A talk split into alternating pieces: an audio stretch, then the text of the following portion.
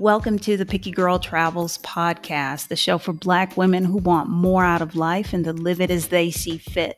The message here is all about defying convention, embracing adventure, and regretting absolutely nothing. I'm your host, Adelia Borishade of the blog pickygirltravelstheworld.com. As some of you know, last month in March uh, was my birthday, and as one does, when your birthday come around, comes around, I did a little reflecting about what the last year has been like, um, what it's been like for me as I started to live what I often refer to as my new life. Um, because I divide my life up into two parts. There was the part, the old part before I turned 40, and then the new part, my new life, and that's after I had turned 40. And the last seven years have, I really don't even have a word for what the last seven years have been like. They have really been beyond anything I could have imagined. But I, I think about like how how different of a person I am now versus I was 10 years ago. And one of the things that has really changed for me is I have kind of I've started from scratch. I've reset. I am I have been I I'm rethinking many of the things I had simply just accepted previously in my old life, like this is just the way it is, this is how life works. I'll give you an example of one of those things. In US culture, we are subtly and sometimes not so subtly told that we are not enough. As we are, this is not enough. We are not good enough. Um, we should always be striving and desiring to be more and to have more. That I've mentioned to y'all before that that expectation of wanting to strive, that expectation that we all want more was something I had struggled with in my old life because that, that really didn't line up with who I was on the inside. Um, a while back, I came across an article called What If All I Want is a Mediocre Life? A woman named Krista O'Reilly Davi Digui, not sure I pronounced that correctly, um, wrote this post. I'm going to put a link to it in the description because I think you should read it as well. So, needless to say, me in my old life, somebody who had struggled with the disconnect between how I felt about how life should be lived and what society was telling me about how life should be lived this title really spoke to me. I knew based off of what how i had been conditioned how i had been raised all of the messages i was getting in the media that i was supposed to find hustle culture exciting. It was supposed to feed me. I was supposed to be driven. I was supposed to be competitive but honestly, I never was. I just wanted to be happy and content.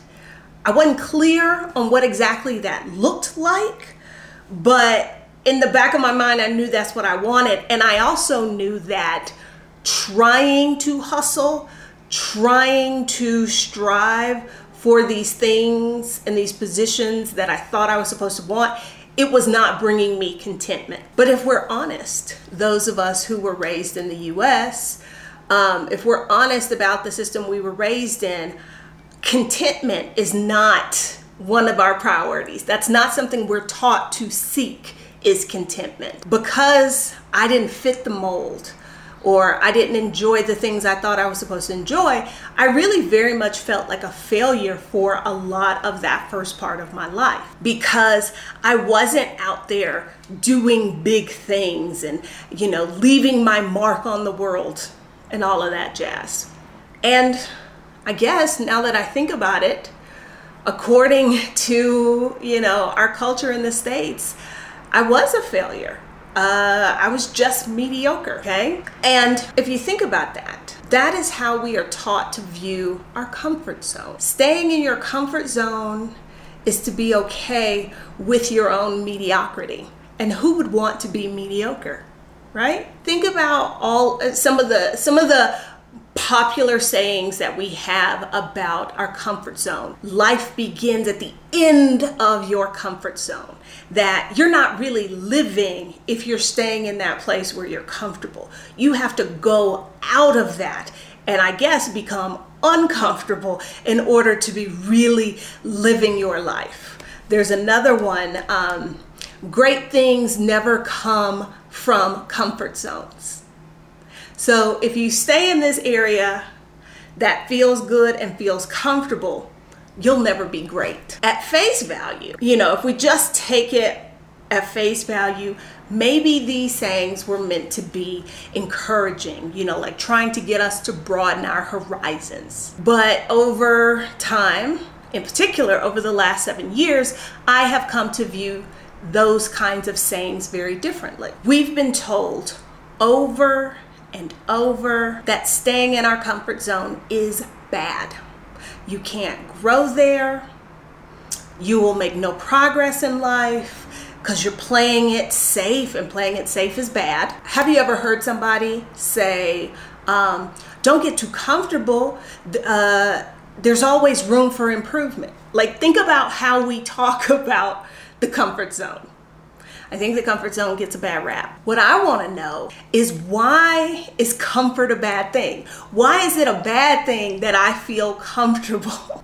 that seems crazy to me now, but in that first part of my life, y'all, um, I accepted this kind of thinking without hesitation. So I mentioned to y'all that post that uh, that post called "What if all I want is a mediocre life?" and the title grabbed me then I read it. And this might have been the first time somebody was putting words to all of those things that I was feeling. And it actually went a long way to helping me like divest myself from the guilt that I usually felt about like not loving hustle culture and not being super competitive because, y'all, I mean, if you really, really think about US American culture, you know, it's all about competition and winning and being the winner, winner and beating other people.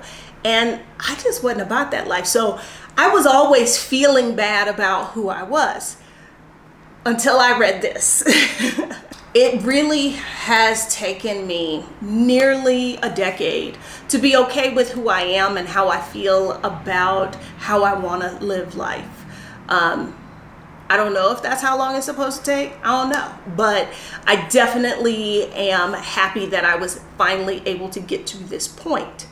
Now, in her post, she addresses several of the the things that we're told by society about how we're supposed to live. That really and truly, we kind of all know is some bullshit, but we often aren't. I don't want to say we aren't brave enough. We just don't feel secure enough to call society on that bullshit.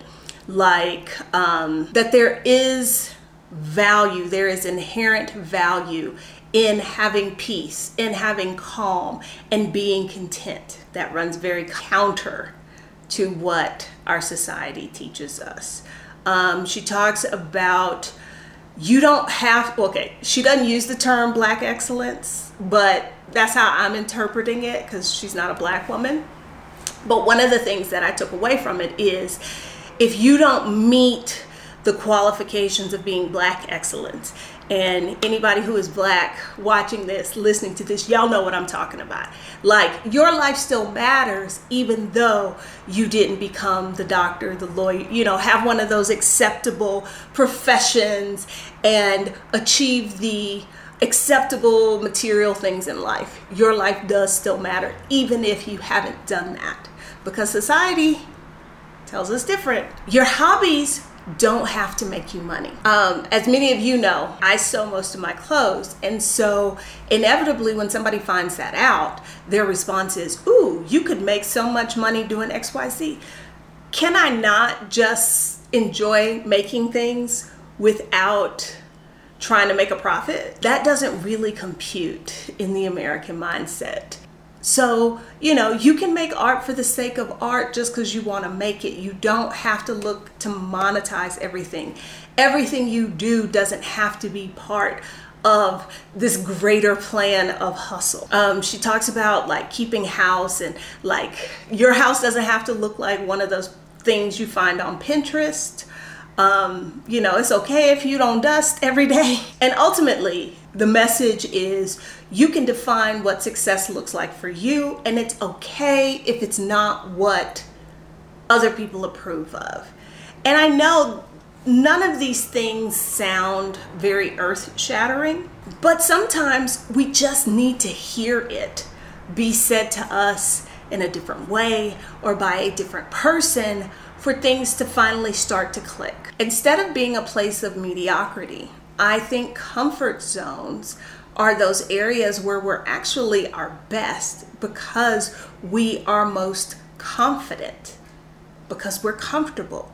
Maybe we should focus on bringing more things into our comfort zone instead of always trying to leave it and being so pressed about getting out of our comfort zones maybe our efforts would be better spent working on finding ways to enhance our comfort zones instead of making ourselves miserable to achieve more and more of something.